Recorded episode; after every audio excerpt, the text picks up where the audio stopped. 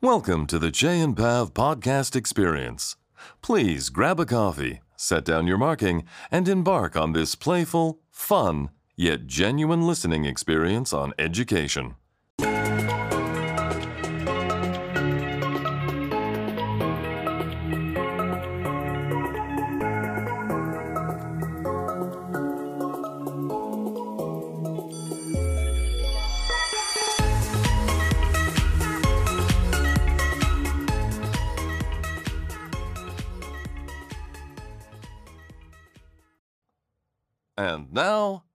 Jim Guy and Wonder Woman. Welcome to the staff room, a half hour to engage in some meaningful conversation about some of the topics we think are pertinent and relevant to our day to day teaching experience. The Staff Room podcast episodes are hosted by VoicEd Radio weekly on Tuesday mornings, and on Fridays at 9 a.m. Eastern, we host The Drive, an educational morning radio show filled with great chatter and amazing music. Check out the staff room on the School Rubric website, where our origin story and weekly articles are posted, and our podcast can also be heard. We are also on the On Podcast Media Network and are connected to an amazing group of educators who have come together to form the Education Never Dies team. You can find us all on Twitter. Check out our link tree on our Twitter handle at Staff Podcast for more information about us. Okay, so let's dive right into episode 36 today, and we are talking about conflict. Um, specifically positive forms of conflict or positive ways to deal with conflict that might arise within your building, with the people that you work with, um, with administration, anywhere really. Uh, conflict is something that exists in every workplace, and uh, it's it's something that everybody needs to be able to address. We hosted, well, we didn't host. Uh, our friend Taylor hosted a wonderful chat on the same topic from the Education Never Dies group this week, and we thought it was a, a great conversation. It continued for quite some time into our after hours group, um, and and it I think it required a little bit more conversation. So let's jump into that topic in just a second. I'll start by introducing us, your host of the Staff Room podcast. My name is Pav Wonder Woman Wander, and I have my co host, uh, Mr. Chey Cheney, sitting next to me, and uh, he usually introduces himself. It's showtime with the Staff Room podcast. Yes, Chey Hurricane Cheney and Pav Wonder Woman Wonder. Yeah, thank you for that. I like that. The whisper, it kind of matches. It it balances the hurricane quite well. I think we've gone over this in a series of interludes. Yes, we have. Yeah, so we're talking about conflict today, and uh, there's there are so many different directions that we can go with this topic, and even in our chat and in the conversation we had afterwards, there were there were so many different subtopics to be discussed. You know um, from culture to dialogue to you know how to how to deal with it and whether you need other people involved and so much stuff that it's hard to sort of encapsulate how to deal with conflict. I think the key is understanding, or we're going to try to articulate that conflict pushes us and propels us forward. But we don't just want the idea that conflict's a good thing. No, positive conflict where certain things are in place and certain cultures in our buildings are cemented that allows conflict, dialogue, uh, tense discussion to be partaken in, people participate in, people engage in with the notion that this is moving us forward, it's propelling us. And in education, we're in a field where we we really want to be at the, the forefront of the action and not trailing behind. And certainly in my 20 years experience, I can tell you that education gets caught following. A lot of the time, we do end up getting ourselves trapped following movements, discussions, pedagogies as we wait or we stagger to get going. And so we are in the notion that positive conflict propels and drives us forward, but that isn't a blank check to just start causing grief in your building because of your ego. ego in check propels us forward. Positive conflict, positive, uh, tense discussion, courageous conversation is going to move us forward. But we gotta we gotta take care of some business before you think just saying that we like conflict means that you can just go and and barrel through. Yeah, I mean, uh, you mentioned a couple of things. Ego was the first one. Chey and I have both at length over the past couple of weeks talked about ego and our perspectives on ego. And so, if you're interested in hearing a little bit more about what we have to say about that, please go and check out our interludes, the last two interludes that we have done um, about that. I don't have an ego. No, no. Actually, you do have an ego, and so do I. Oh, good. Well played. so the other thing is, um, you know, conflict can definitely be good for people working in a school together, but it, it can be bad if we don't do the groundwork, if we don't lay the proper foundation first. What that really can do is lead to toxicity if we don't take care of those things. And sometimes the toxicity enters the building regardless of whether the groundwork has been done or not.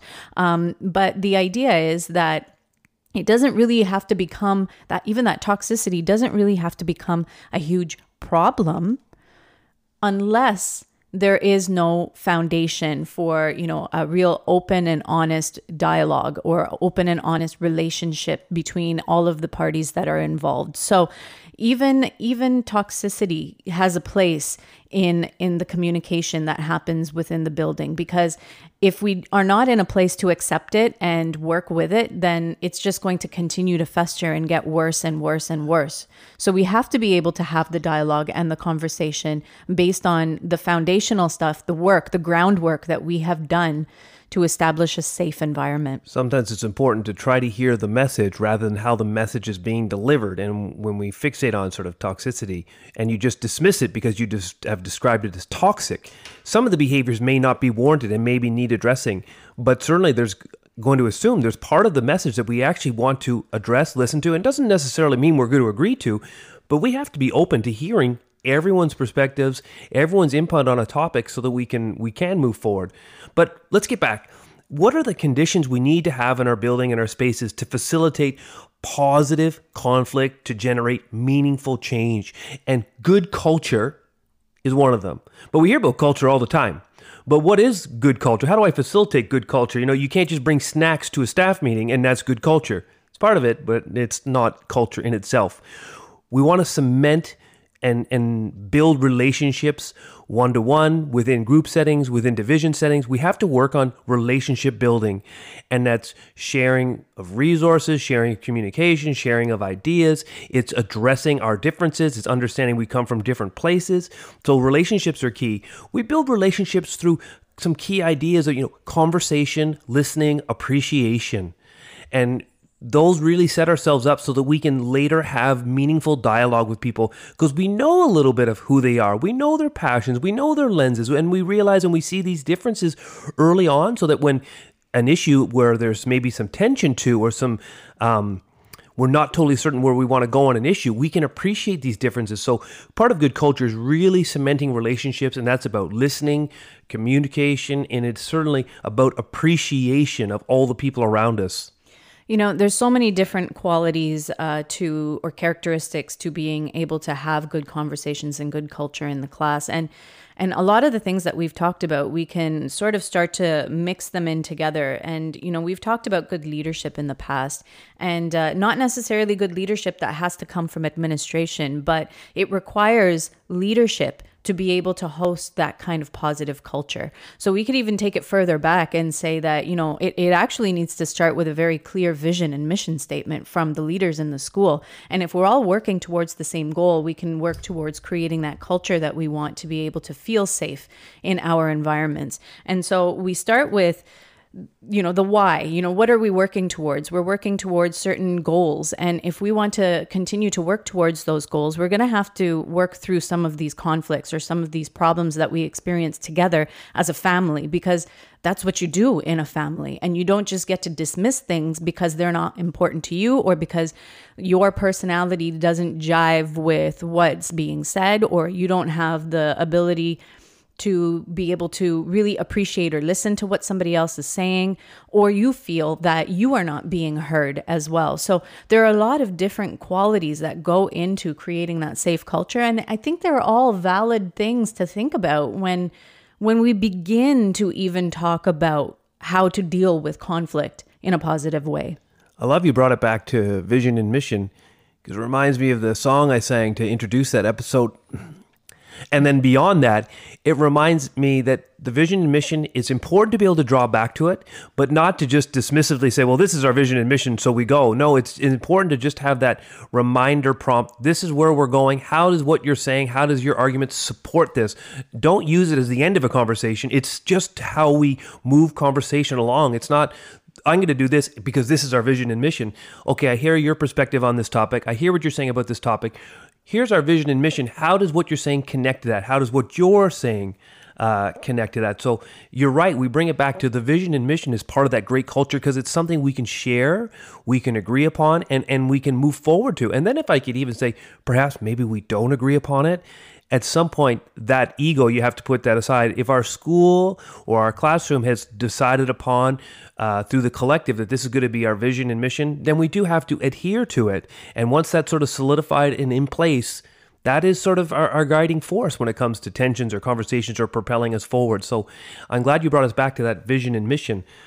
What are some of the things that sort of cause our conflict. Are we ready to dive into that portion yet? I think so. Yeah, Why like not? let's get into it. Let's get into the meat of the matter. Ego can be one, and you know, ego unchecked, or I think in your interlude you talked about pride mm-hmm. unchecked. That can sort of get us going. Um, I also want to talk about some infrastructure stuff in education. We as I talked about, we want to be on the forefront. We want to be leading, but we often get caught being reactionary, trying to do things last minute. And not because anyone is disorganized, but education is messy. And often things get sort of thrown at us, or pedagogies, or our shifts in our school where we want to go. It gets thrown at us last minute. And ultimately, we want to make big pivots, big shifts in a very short period of time. And so our disorganization, I don't want to mean to say like it's disorganized. It's just we know what buildings are like. Things come through fast and quick, and there's so much stuff on the go that it sort of catches up to us too fast, which was my original statement. We get, we follow more than we lead. And so I think of that organization. We really need to be organized in the sense that if we know we're going to start making shifts or we're going to start adding new pedagogies or new technologies in our school, we have to start introducing that slowly, getting that information out, preparing people for what's going to come, and uh, dropping your staff meeting minutes 35 minutes before the meeting is not proper preparation to make really meaningful conversation because people in, in a conversation like that are simply speaking in emotion. And there's nothing wrong with that. But emotion has to be tapped into experiences and practice and things you've experimented with to really tie it all together. So I think organization is really key. When we're eh, bringing in a new pedagogy, new technology, we really have to prepare staff that we are leaning towards this. Be prepared for this. We're going to bring this conversation in. I had that. I got another one. You ready? You yeah, ready? go for it. Like Let's go. The speed at which we want to implement things. that as soon as we are lack of disorganization, there's always a pressure to get um, to make these pivot changes on a dime. And oh, in a staff meeting scenario or a PD scenario, we often demand or expect immediate takeaways, impact changes in my classroom the next day. And, and we expect it in these very isolated moments. We think that every teacher is going to have shared their voice on an issue, but in a staff meeting, six people dominate that forum. That's where they're comfortable. Their voice is heard. There's 10 people that know they're not going to be heard and they won't speak up in a staff meeting. And then there's three people that don't feel validated at all in a staff meeting. So the speed of trying to push things through really quick gets people fired up, gets people angry, and makes people unheard in the in the voice of of a dis- of a discussion.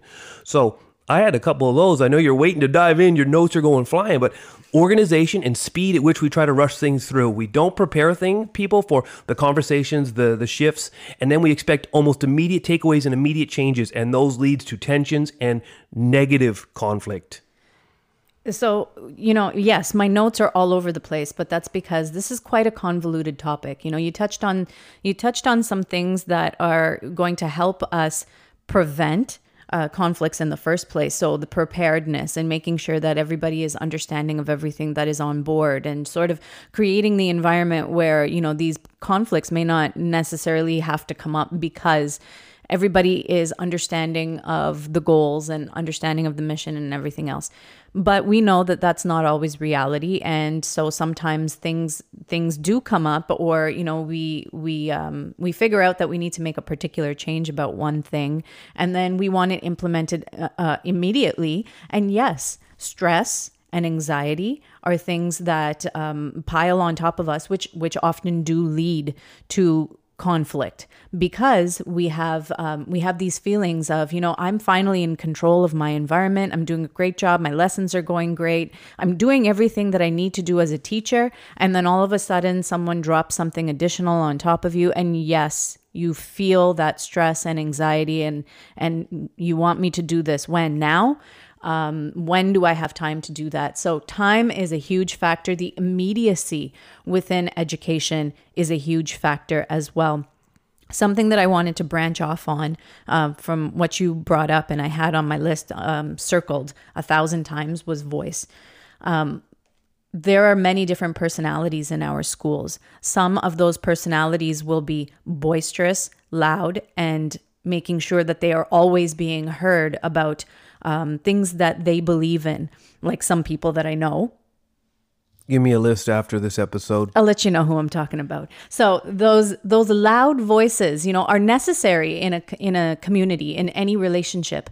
However, they're not always the voices that are there. You know, there are also the the timid voices, the voices that are afraid of being judged for their opinions and the things that they have to say, the voices that are just naturally, you know, they're listeners, that people who require more processing time to understand the gravity of the situation or the the problem that actually exists or the conflict that we're trying to work through and towards. And so, how do you get a fair representation of all of the voices? Because you might have two or three or four people that are going to be doing 90% of the speaking in in any particular meeting in any sort of conflict resolution uh, process that happens um, those voices are necessary but you sometimes can't even force those voices out you know, if you ask somebody to speak up in a meeting, those people will clam up and potentially even walk out of the room because they're not comfortable with what's happening. Um, for myself, I know I require a lot of processing time. I would rather listen to all sides of the of the scenario, walk out of the room, and then come back after I've processed everything that I've heard with with some potentially real solutions. So, are we going to be able to expect some real um, solutions to any sort of problem. We'll get into that that whole topic in a moment, but it's not going to be immediate. We can't we can't expect to have a room full of people, a school full of educators, and then you know expect some sort of some sort of strategy to work towards a solution right away because we need to make sure that all of those voices are being heard. And one of the things that came up really quickly um, in our after hours chat was um, that I thought was brilliant and just magnificent and needs to be highlighted was that the people that assert themselves as leaders, or not necessarily assert, but recognize themselves as being leaders, or those that do have some of the the more voice in the room, be sure to put your egos aside or your pride aside and involve everybody you you should take it upon yourself to say, you know, I know that there are some voices here that are not being heard. Maybe we need to be able to hear all of those voices. Um, so it's it's almost a form of mediation, right? We need that mediator to say, okay, we haven't heard from everybody. Let's let's make sure we hear from everybody before we make any sort of informed decisions. You certainly need unifiers. Yes, absolutely. You said so many brilliant things, but I'm an old man. He's the ones I heard the first one, I stopped listening. um, the idea of safe space you came across because often, you know, we f- we fixate on in it in our classrooms per se as a teacher, but then we just assume that it's a staff meeting. We're all teachers. Uh, it's a PD session. It's a safe space for everyone. Actually, it's not go through any staff. Well, I can't I can't explicitly state that for sure. Uh, 20 years experience and you know 18,427 staff meetings and PD meetings of experience will tell you there's always a few people that are not in a comfortable place, don't feel their voices heard and not going to get an opportunity to contribute. And you know what? In some things, when you know what I'm voting for politicians, I just need a majority. I 62%, that's fine. Mm-hmm. Uh, there, there's your majority government. You can run the country. But when I'm talking about safe space, it, it's got to be all in for a safe space. You have to have everyone feeling safe. As soon as one isn't safe, that is not a safe space. Your 98% isn't good enough. And so um, this is sort of diverging a little bit, but when you were talking about that, and we're talking about how do we work through issues and and and uh, have dialogue and conversations and push ourselves through, don't think everyone feels really comfortable that their voice is going to be heard, and that's something you really have to work through. Which is why we talked about culture at the beginning. But when we talk about solving through problems, this is why you can do nothing in the immediacy because even in education, there are teachers, educators, people in the building that don't feel safe in these spaces. Not that they feel in danger, mm-hmm. but they don't feel like they have a voice and they don't feel that they're they are respected enough to speak up. And so you have to give many different ways to communicate through issues, whether it be emails, small group discussion, uh, sticky note, whiteboard, anything. But you have to give multiple ways for people to engage in courageous conversation. It can't just be for the boisterous voices. And I do have a boisterous voice, but I actually very seldom participate in initial initial discussions of anything. I often wait to the end because I am aware that I have a big booming voice and I'm very theatrical and I move my arms a lot when I talk. But I'm I'm I self pictured that. Sorry, I'm just imagine. I'm self aware of it to know to not dominate conversations or when I go into group work say I'll talk for the group many time teachers are comfortable with me representing information, but I never assume that I get to do it. I never storm into a group and think I'm going to do it. I often, because I know my personality, I try to be more warm, more accepting, and more gracious to give other people those opportunities where maybe they're not as comfortable and not feel that I get to dominate because I have a big booming voice. And I do feel quite comfortable speaking up in staff meetings. But that's part of your ego is knowing that, yeah. that, you, that you do have this skill set, you do do these things, and then it's your ego in check. So Safe space important, finding multiple ways to get everyone to participate in the courageous conversation, but it doesn't necessarily have to be them standing up in a staff meeting or, or a session and voicing their concerns. Yeah, you do do that. You do uh, definitely make sure that everybody gets their voices heard and in a situation. And that's what you need good leaders to be able to do. So thank you for doing that. Thank you for making sure that my voice gets heard because it's often mine that's sitting there going, I just need to process everything that's happening right now. So I'm just going to sit back and listen. Listening is another thing. We'll get into that in a moment, but I think this is a great time for us to break for our three enlightened minutes. What do you think, Chey? No. No, it's a horrible time. But I'm gonna s- still no, do it anyway. Listen to my voice. we can agree to disagree right here. so, what What's the vision and mission of the show? Oh wait, oh it's to have people that contribute three enlightened minutes to give another little zest, another little perspective. Okay, you're right, Pav. This is a perfect time for three enlightened minutes. And there we go. We just uh, displayed some conflict re- resolution for you guys right here. So today for our three enlightened minutes, we have Clarissa Dovalina, and uh, she is a writing instructional specialist from San Antonio, Texas. And she is going to talk to us a little bit more about the importance of feedback. This is a conversation we've had many, many times, but she does a really great job of illustrating the importance of it and what some of the positive effects can it, it can have. So here is Clarissa with her three enlightened minutes. Hi, my name is Clarissa Dovalina, and these are my three enlightened minutes. Thank you, Chey and Pav, for having me. I am from San Antonio, Texas, and I am a writing instructional specialist for one of our districts. Feedback has been on my mind lately, with holistic formative feedback being focused on more than numerical grades in this distance learning journey of ours. And this feedback situation triggered the feedback we receive or give to each other as educators. I recently participated in virtual learning with Teachers College out of Columbia, and participants were asked to answer the following question what has been some feedback you have received that meant the most to you and why? This was easy for me to answer as I always reflect of me, the soul and the being that I am. When I started engaging in figuring me out and backing away from what I can't control, my outlooks became more positive and my work resonated with it. This awareness of who I am is due to those close to me, both professionally and personally, who provide me with feedback that transfers into everything it is that I do. I have also grown into this individual because I realized that the people behind the titles are what keep us connected and moving forward as one in education. It's not the work, but the love for the work. And this love stems from who we are. Behind the title of teacher, administrator, coach, or any other title in education is a person. A person with a set of traits, thoughts, and convictions. And such characteristics can either elicit positivity and action for students and educators or manifest negativity and lack of action. Ultimately, this negativity can begin to create gaps in our learning and our existence as educators of children. Therefore, we must nurture in every way possible the feedback that comes to us that seeks to get at us as people. Feedback that seeks to enlighten our heart, our soul, and our spirit.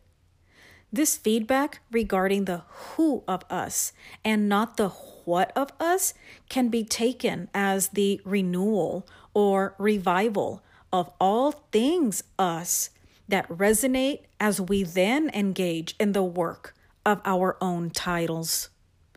Duties, content, and pedagogy are the details that follow because, let's be honest, one could be the resident literacy expert or holder of math knowledge, but with little influence over the application of this expertise in support of both educator and student learning because the who may be in need of some revival. I recall one specific moment this school year when I had a discussion with a teacher about her writer's workshop delivery. In short, she was amazed at my feedback and ever so grateful that she was brought to tears. I remember her words back to me in turn brought me to tears because she shared with me no one had ever noticed what I had noticed in all of her years of teaching. I had provided her with feedback based on her who. It wasn't based on nitpicky stickler statements or questions about timing, mini lessons, partner work, or even writing for that matter. It was based on behaviors that could be enhanced and explored as a person, which could then support her workshop. These were an encouragement to be vulnerable by continuing to share life stories, demeanor and liveliness when engaged in a conversation, and awareness of others. I knew this specific type of feedback would enhance her own field of blossom as a writer's workshop teacher, and it most certainly did. So, when we think of the feedback we provide to our educators, what is the golden goal of that feedback? Are we aiming to set the what straight or are we seeking to send the who off on a journey of self reflection and realization to blossom for the betterment of serving others? Who do you look to in search of feedback that might nurture and grow your who? I challenge you to think about the next piece of feedback you provide and how this feedback can grow an educator as a person, how this feedback can grow an educator's who.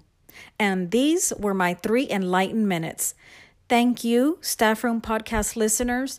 Be safe, be well, much love, and tremendous strength to everyone in this time. Now back to you, Chey and Pav.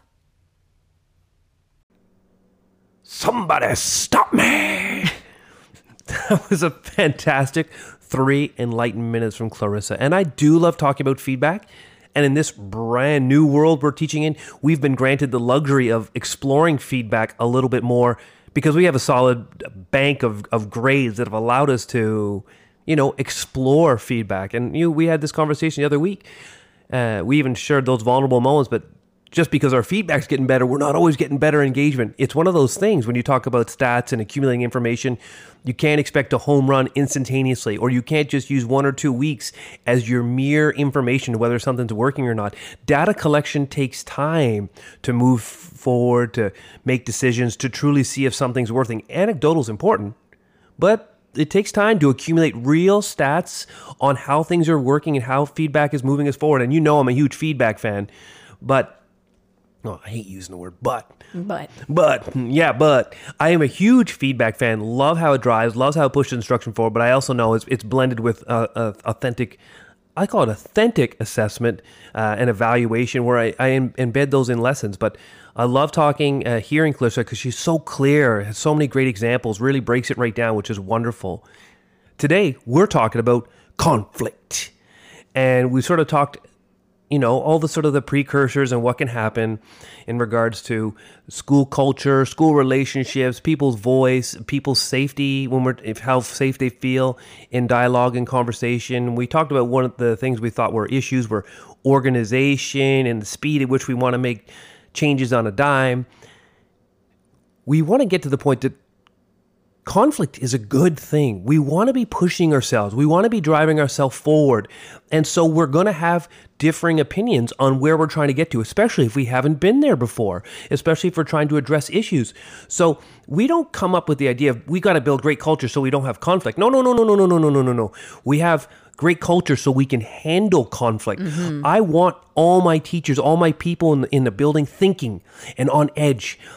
If if if we go in a conversation and I never feel a little bit on edge thought wise, then then is the the material we going over have any value? Does it really have any value if my thinking's not pushing?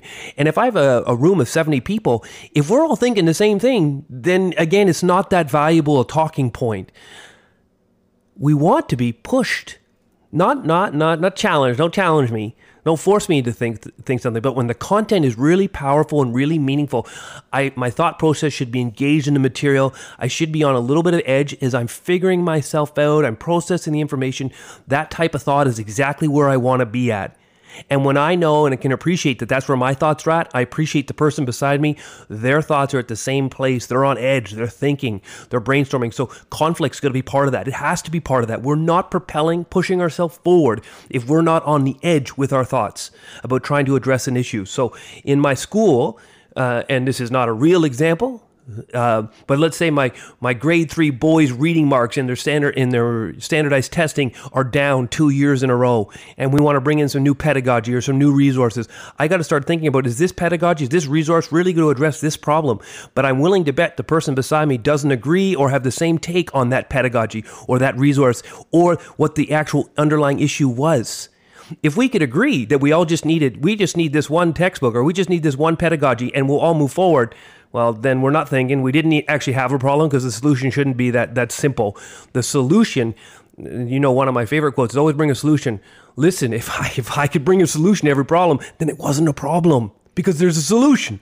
The problem is identified for the fact that we don't readily know how to keep pushing ourselves forward. And that's good, healthy dialogue, debate, great, healthy, courageous conversation. We need a school where we can have courageous conversation. Of course, not meaning that we all just speak up and talk, a variety of different ways to get your voice heard. That's how we propel our building forward. That's how we are leaders in education. But we won't lead in education if we're all thinking we are on the same spot and all moving and saying, oh, yes, yes, yes, yes, I agree with this. Yes, I agree with this. No, there's going to be tension, there's going to be conflict as we work our way through and we propel ourselves forward. Oh, sorry, is this not a this interlude? Not, this is five minutes. I'm looking at that time. You've been talking for five straight minutes. hold on, hold on, hold on, hold and on. I, and I keep putting my hand up. Oh. I, time. I'm like, I, I need to interject. so um, that was just my ego. Oh, don't don't wave your hands at me. I'm going. No, I know. I can hear it in your voice when you start to escalate. And then I'm like, oh boy, I got to stop the hurricane. Otherwise, you know, he's going to tear everything down. And and I like the studio space. So fair, fair. so, um, or yeah, wrap it up, Cheney. Um, yeah, you hit on so many important things. Um, you know, it boils down to where does the where does the conflict actually arise from?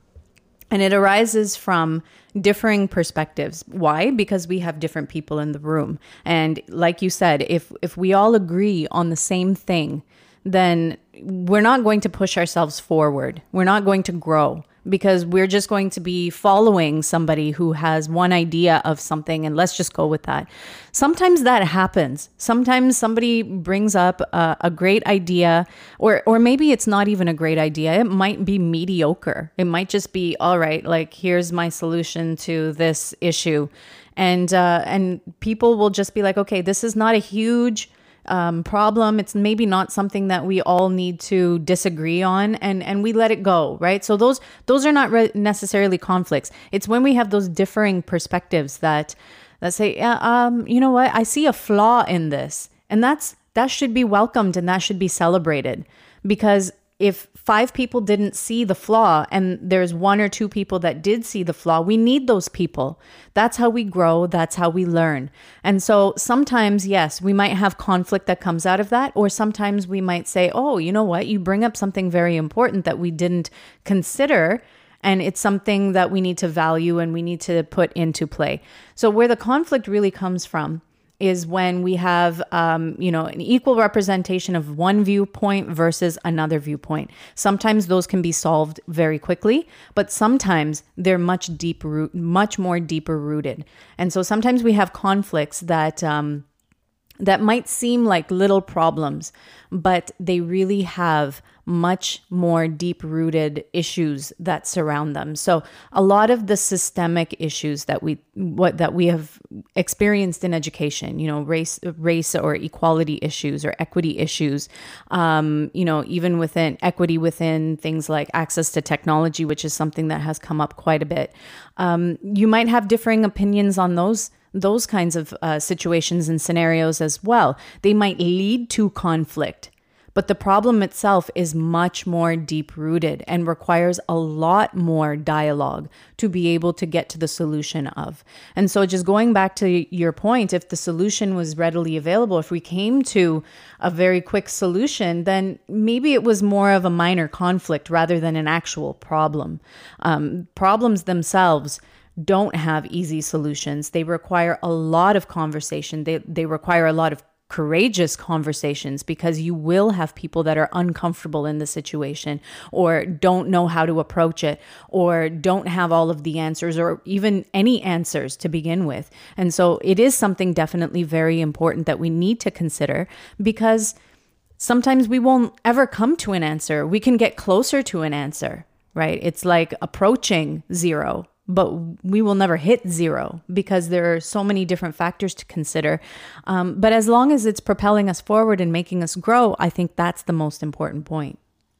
It was you're giving your example just reminds me why it's so important to give times and variations for people to contribute to conversations to try to move us forward and why you can't try to do things in one event or one PD or expect everyone to shift on a dime or have something implemented in 3 weeks people need to digest the information.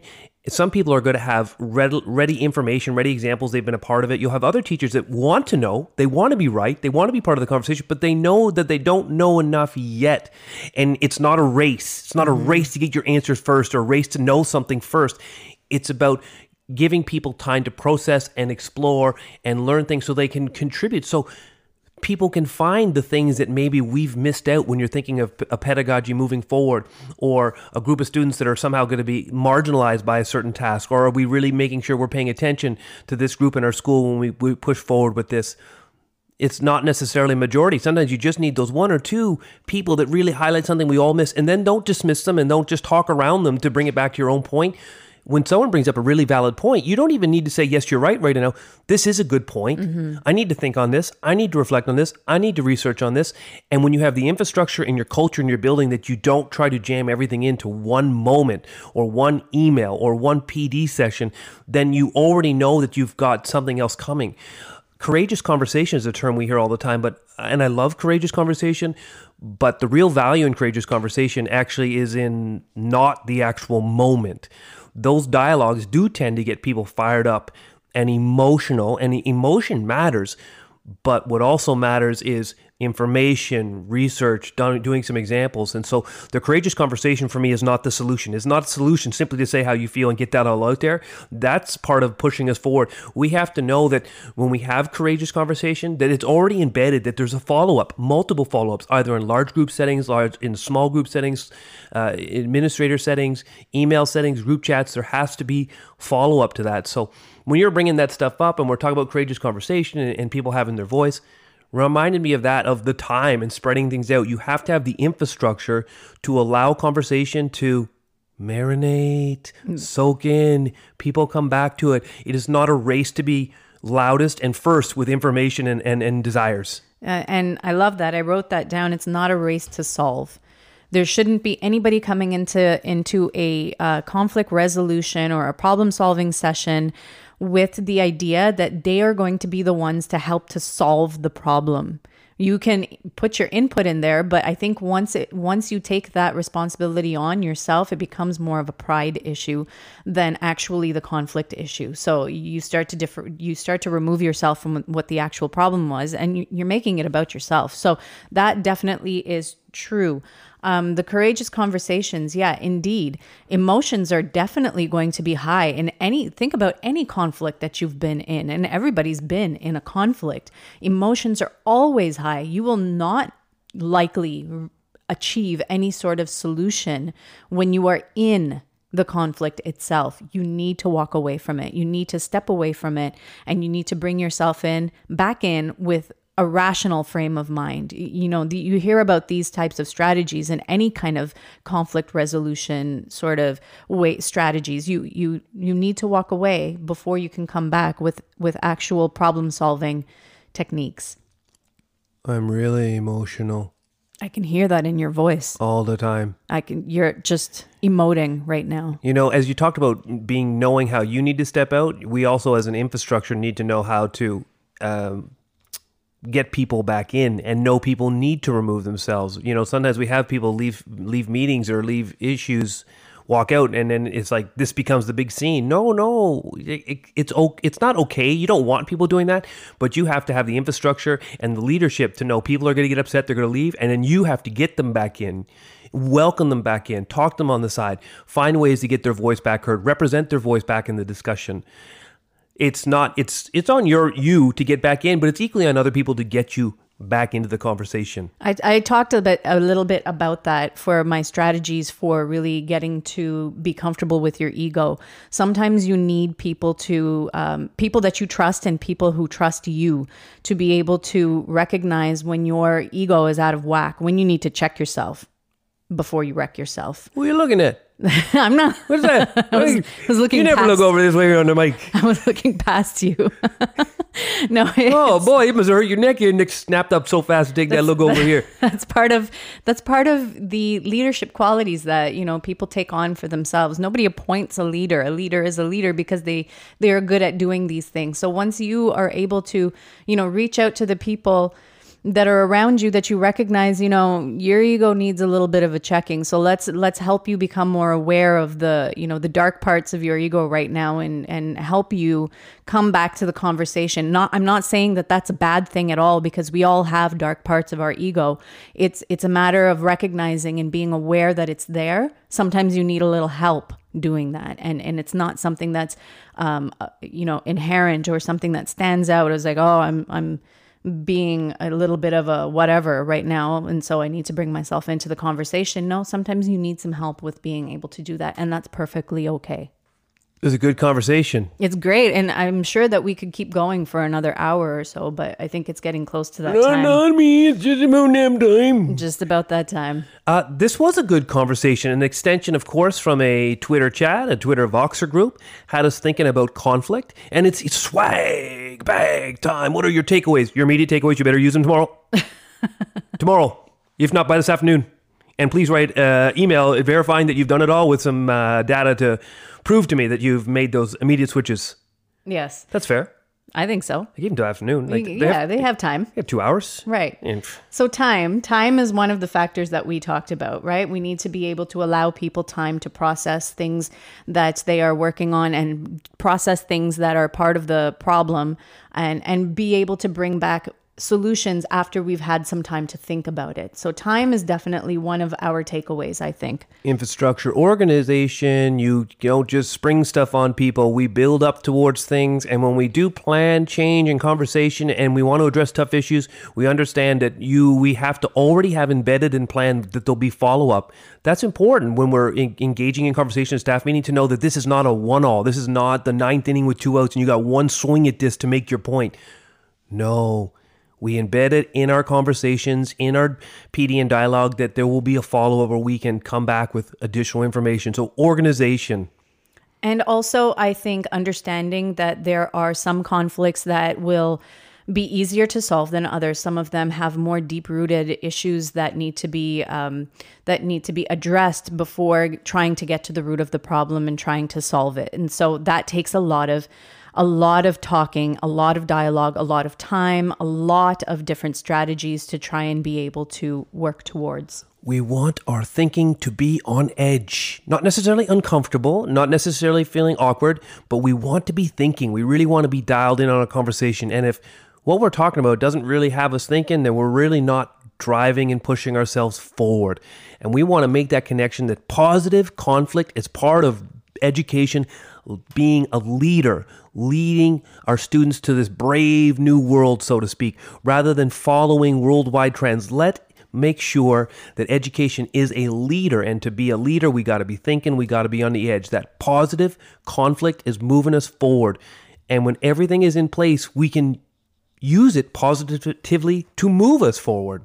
Exactly. So, thank you for joining us today for our episode on conflict. We hope you enjoyed the conversation. And remember that if you want to hear more about conversations like these, you can tune in to our radio show on VoicEd Radio on Friday mornings at 9 a.m. called The Drive with Chey and Pav. Yeah, we got a lot of conflict on what song's going to play. We don't play enough George Michael. it's all, it's a you know repetitive conflict. It happens every week. Some things about me don't change, eh? Nope. George Michael, George Michael. Remember to inspire. Don't require. Always be a humble servant. And education never, never dies. dies.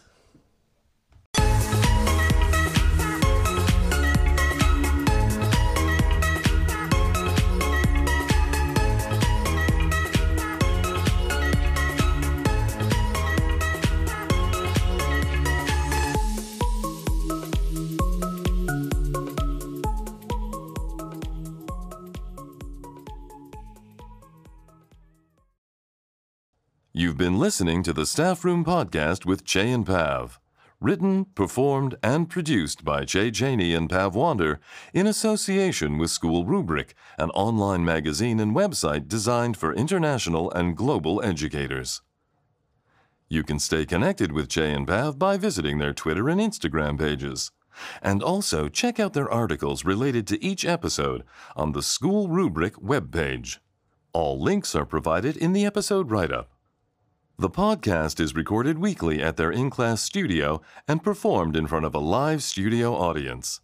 Be sure to join Chey and Pav next week because there's always something to talk about in the staff room.